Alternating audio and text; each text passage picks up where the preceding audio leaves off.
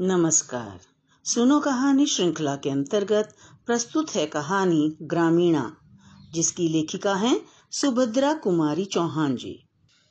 पंडित रामधन तिवारी को परमात्मा ने बहुत धन संपत्ति दी थी, किंतु संतान के बिना उनका घर सूना था। धन धान्य से भरा पूरा घर उन्हें जंगल की तरह जान पड़ता। संतान की लालसा में उन्होंने न जाने कितने जप, तप एवं विधान करवाए। और अंत में उनकी ढलती उम्र में पुत्र तो नहीं, किंतु एक पुत्री का जन्म अवश्य हुआ। तिवारी जी ने खूब खुले हाथ से खर्च किया। सारे गाँव को प्रीति भोज दिया गया। महीनों घर में ढोलक ठनकती रही। कन्या ही सही, पर इसके जन्म से तिवारी के निसंतान होने का कलंक धुल गया। कन्या का रंग, गोरा चिट्टा, आँखें बड़ी बड़ी चौड़ा माथा और सुंदर सी नासिका थी। उसका नाम रखा गया सोना। सोना का पालन, पोषण बड़े लाड़ प्यार से होने लगा। सोना के सात साल की होने पर तिवारी जी ने घर में एक मास्टर लगाकर सोना को हिंदी पढ़वाना आरंभ कर दिया। सोना ने थोड़े ही समय में रामायण, महाभारत पढ़ना आरंभ कर दिया। ज़्यादा पढ़ाकर उन्हें सोना से कोई नौकरी तो करवानी नहीं थी, इसलिए सोना का पढ़ना बंद करवा दिया गया। अब सोना नौ वर्ष की सुकुमार सुंदर बालिका थी। उसकी सुंदरता और सुकुमारता को देखकर गाँव के लोग कहते, तिवारी जी, आपकी बेटी देहात के लायक नहीं है। इसका विवाह तो कहीं शहर में ही करना। सुनते हैं, शहर में बड़ा आराम होता है। तिवारी जी की बहन जानकी का विवाह तो गाँव में ही हुआ था। किंतु इधर कुछ समय से वह शहर में जाकर रहने लगी थी। जब कभी वह शहर से चौड़े किनारे की साड़ी, आदि बाह का लेस लगा जैकेट, पैरों में काले काले स्लीपर पहनकर आती तो सारे गाँव की स्त्रियाँ दौड़ दौड़ कर उसे देखने जाती। जानकी के पति नारायण ने मिल में नौकरी कर ली थी। उसे बीस रुपए माहवार मिलते थे। अब वह देहाती न था। सोलह आने का शहरी बाबू बन गया था। जब कभी गाँव में आता, कान में इत्र का फाहाल ज़रूर रखता। गाँव वालों को अपने जीवन से, शहर का जीवन ही सुखमय और शांतिदायक मालूम होता। इन सब बातों को देखकर और सोना की सुकुमारता को देखते हुए, सोना की माँ नंदो ने निश्चय कर लिया था कि मैं अपनी सोना का विवाह शहर में ही करूँगी। किंतु सोना को कुछ ज्ञान नहीं था। वह तो अपने देहाती जीवन में ही मस्त थी। वह दिन भर स्वच्छंद फिरा करती। कभी कभी वह समय पर खाना खाने आ जाती और कभी कभी खेल में खाना भी भूल जाती।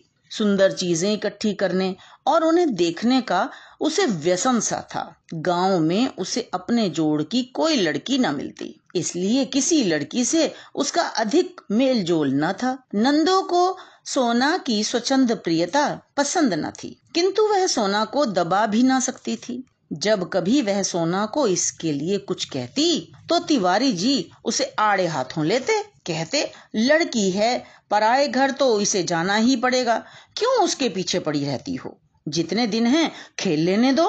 तुम्हारे घर जन्म भर थोड़े बनी रहेगी।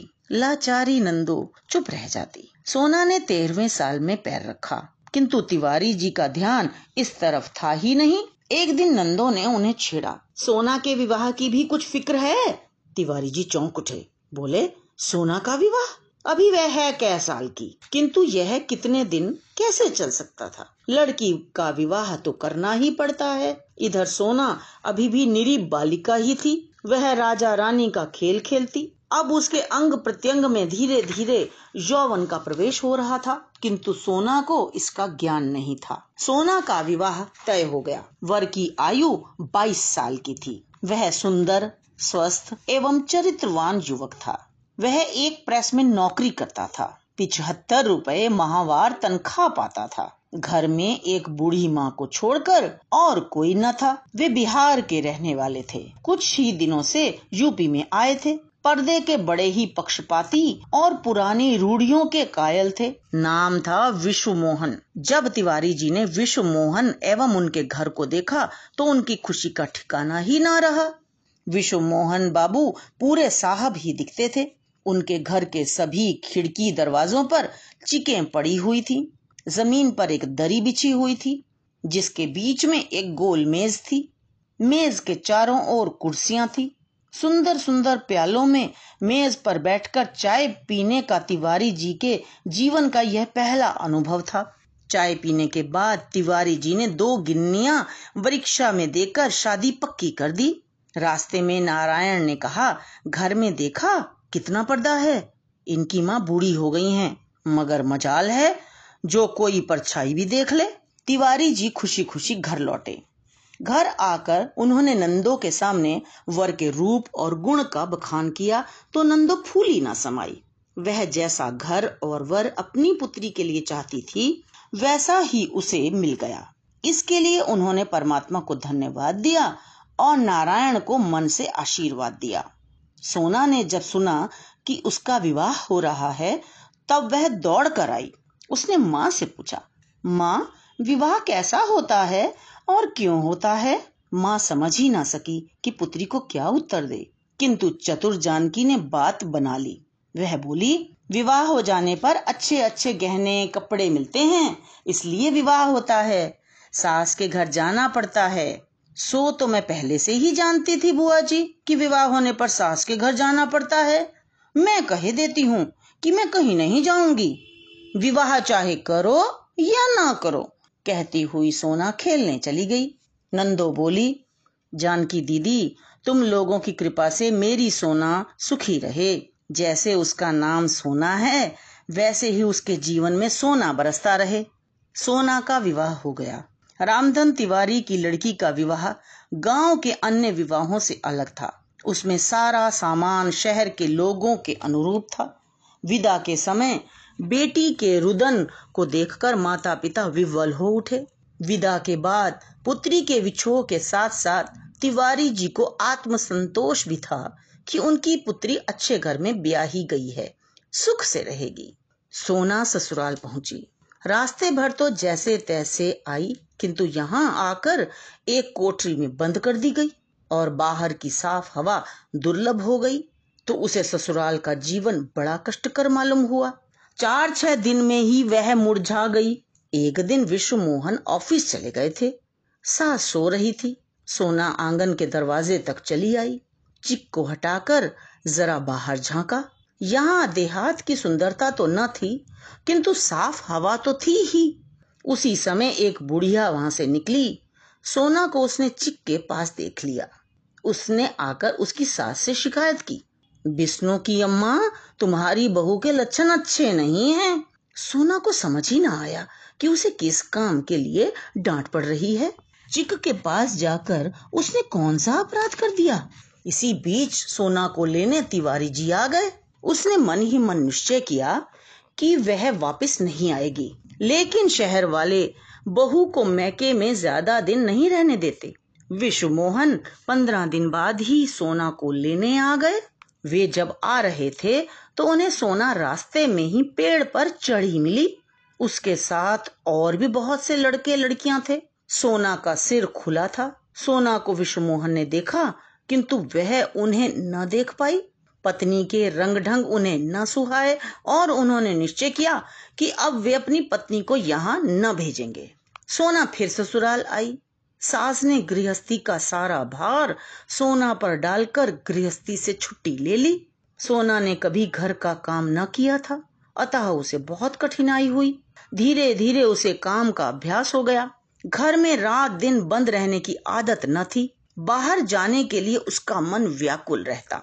बाहर चना, ज़ोर गरम या अन्य आवाज़ सुनकर वह व्याकुल हो जाती। अपना यह जीवन उसे कैद खाने के समान लगता। सोना बहुत दिनों तक अपने आप को रोक न सकी। वह पति एवं सास की आँख बचाकर गृह कार्य के पश्चात कभी खिड़की, कभी दरवाजे के पास खड़ी होकर या जैसा मौका मिलता, जाकर खड़ी हो जाती। बाहर का दृश्य हरे भरे पेड़, पत्तियाँ देखकर उसे कुछ शांति मिलती। मोहल्ले वालों से यह बात सहन न हुई। कल की आई हुई बड़े घर की बहू सदा खिड़की दरवाजों से लगी रहे।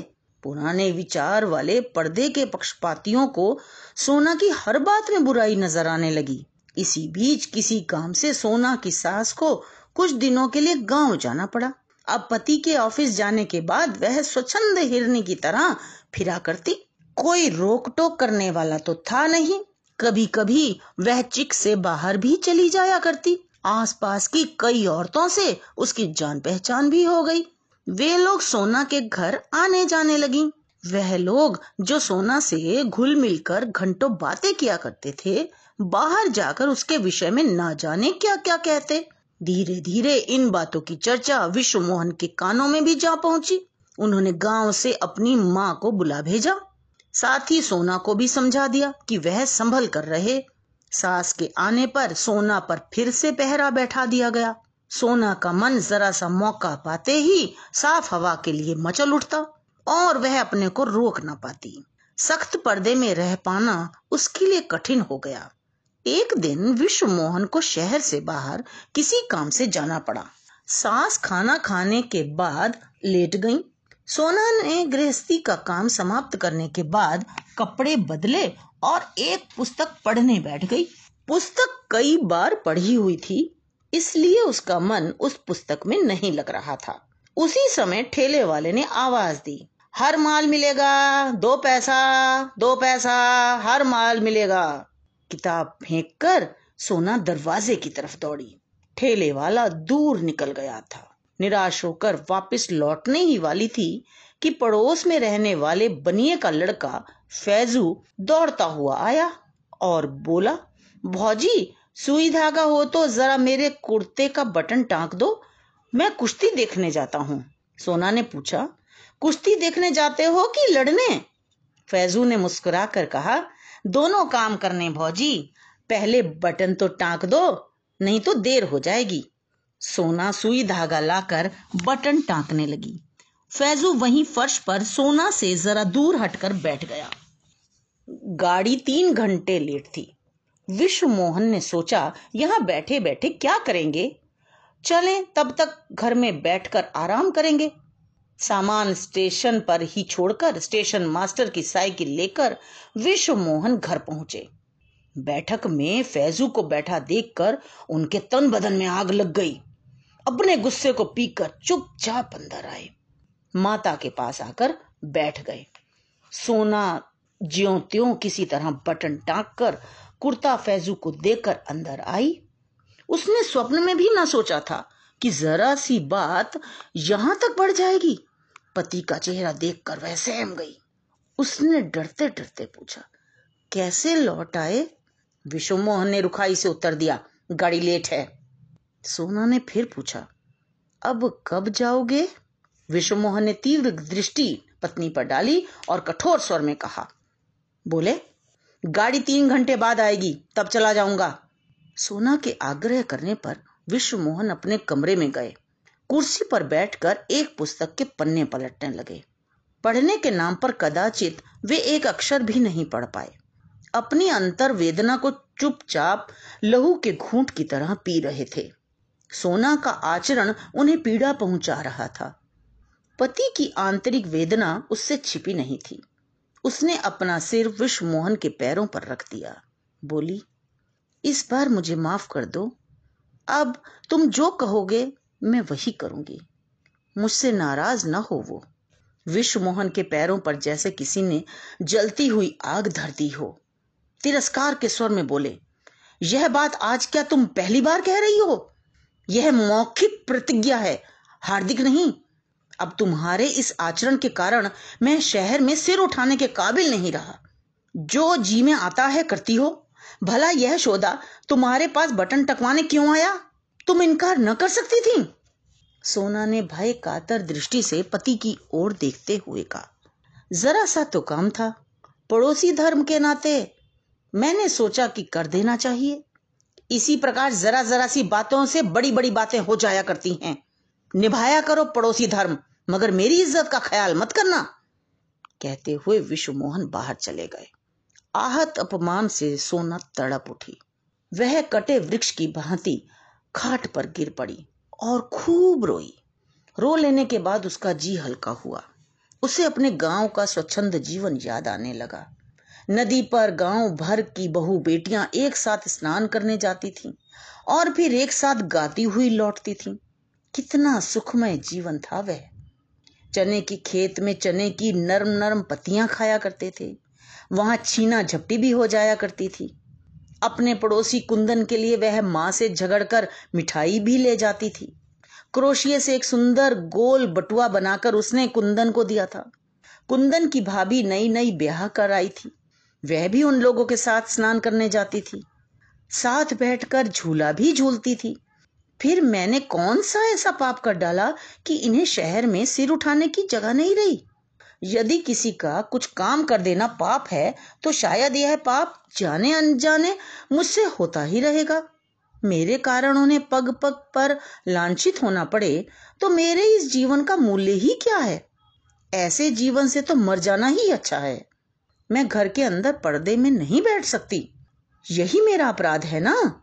इसी के कारण तो लोग मेरे आचरण में धब्बे लगाते हैं। मैं लोगों से अच्छी तरह बोलती हूँ, प्रेम पूर्ण व्यवहार करती हूँ। यही मुझमें बुराई है ना? आज उन्हें मुझ पर क्रोध न आया। उन्होंने तिरस्कार के साथ मुझे झिड़क दिया। इसमें उनका कोई कसूर नहीं है। पत्थर के पाट पर भी रस्सी के रोज रोज घिसने से निशान पड़ जाते हैं। फिर वे तो देवतुल्य पुरुष हैं। उनका हृदय तो कोमल है। इन अपवादों का असर कैसे न पड़ता? रामचंद्र जी ने भी तो जरा सी ही बात पर गर्भवती सीता को वनवास दे दिया था। फिर ये तो साधारण मनुष्य ही हैं। इन्होंने तो जो कुछ कहा ठीक ही कहा, पर इसमें मेरा कौन सा दोष है? जब इन्हीं को मेरा आचरण ठीक नहीं लगता तो मैं जीकर क्या करूँगी? इसी प्रकार के अनेक संकल्प विकल्प सोना के मन में आए और चले गए। तीन दिन बाद विश्व मोहन लौटे। जाने से पहले उनमें और सोना में जो कुछ बातचीत हुई थी, वे उसे प्राय भूल से गए थे। सोना के लिए एक अच्छी सी साड़ी, स्लीपर और कुछ हेयर क्लिप लिए हुए वे घर आए। किंतु सामने ही चबूतरे पर फैजू बैठा हुआ मिला। विश्वमान उसे देखते ही तिल मिला उठे। सारी बातें ज्यो की त्यों ताज़ा हो गईं। चेहरा फिर गंभीर हो गया। घर आकर वे सोना से एक बात भी ना कर पाए। माँ से एक दो बातें कर बिना भोजन किए ही ऑफ़िस चले गए। सोना से यह उपेक्षा सही न गई। पिछले तीन दिनों से वह खिड़की दरवाजे के पास भी न गई थी और उसने यह निश्चय कर लिया था कि अब वह कभी खिड़की दरवाजों के पास नहीं जाएगी। विश्व मोहन के व्यवहार ने उसे अधिक खिन्न कर दिया। अपने जीवन को समाप्त करने का उसे और कोई साधन न मिला। आँगन में लगे धतूरे के पेड़ से उसने दो तीन फल तोड़ लिए और उन्हें पीस कर पी गई। कुछ ही क्षण बाद सोना के हाथ पैर अकड़ने लगे।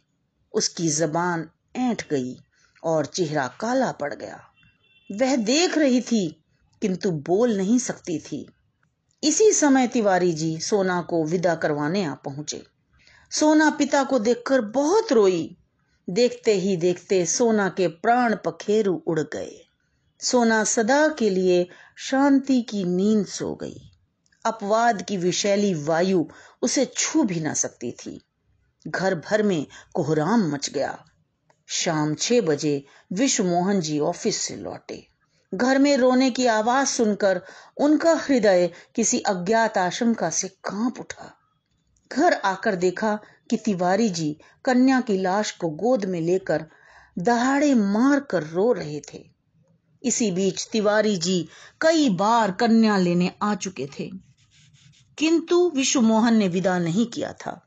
विश्व मोहन व तिवारी में कोई खास बातचीत न हुई। अंतिम संस्कार के बाद जब विश्व मोहन लौटे तो मेज पर उन्हें सोना का पत्र प्राप्त हुआ। मेरे देवता, मैं मर रही हूँ। मरने वाला झूठ नहीं बोला करता। अब तो अंतिम बार विश्वास कर लेना मैं निर्दोष थी। मुझे लगता है, या तो यह दुनिया मेरे लायक नहीं, या मैं इस दुनिया के लायक नहीं। इस छल कपट से परिपूर्ण संसार में मुझे भेजकर विधाता ने उचित नहीं किया। आप मेरी एक कठिनाई नहीं समझ सके। एक वातावरण से दूसरे वातावरण में पहुंचकर मैं अपने को शीघ्र ही अनुकूल नहीं बना पाई। अपने मरने का मुझे कोई अफसोस नहीं है। दुख है तो केवल इस बात का कि मैं आपको सुखी न कर सकी। आशा है आपको ये कहानी पसंद आई होगी। मिलते हैं अगली कहानी में। धन्यवाद।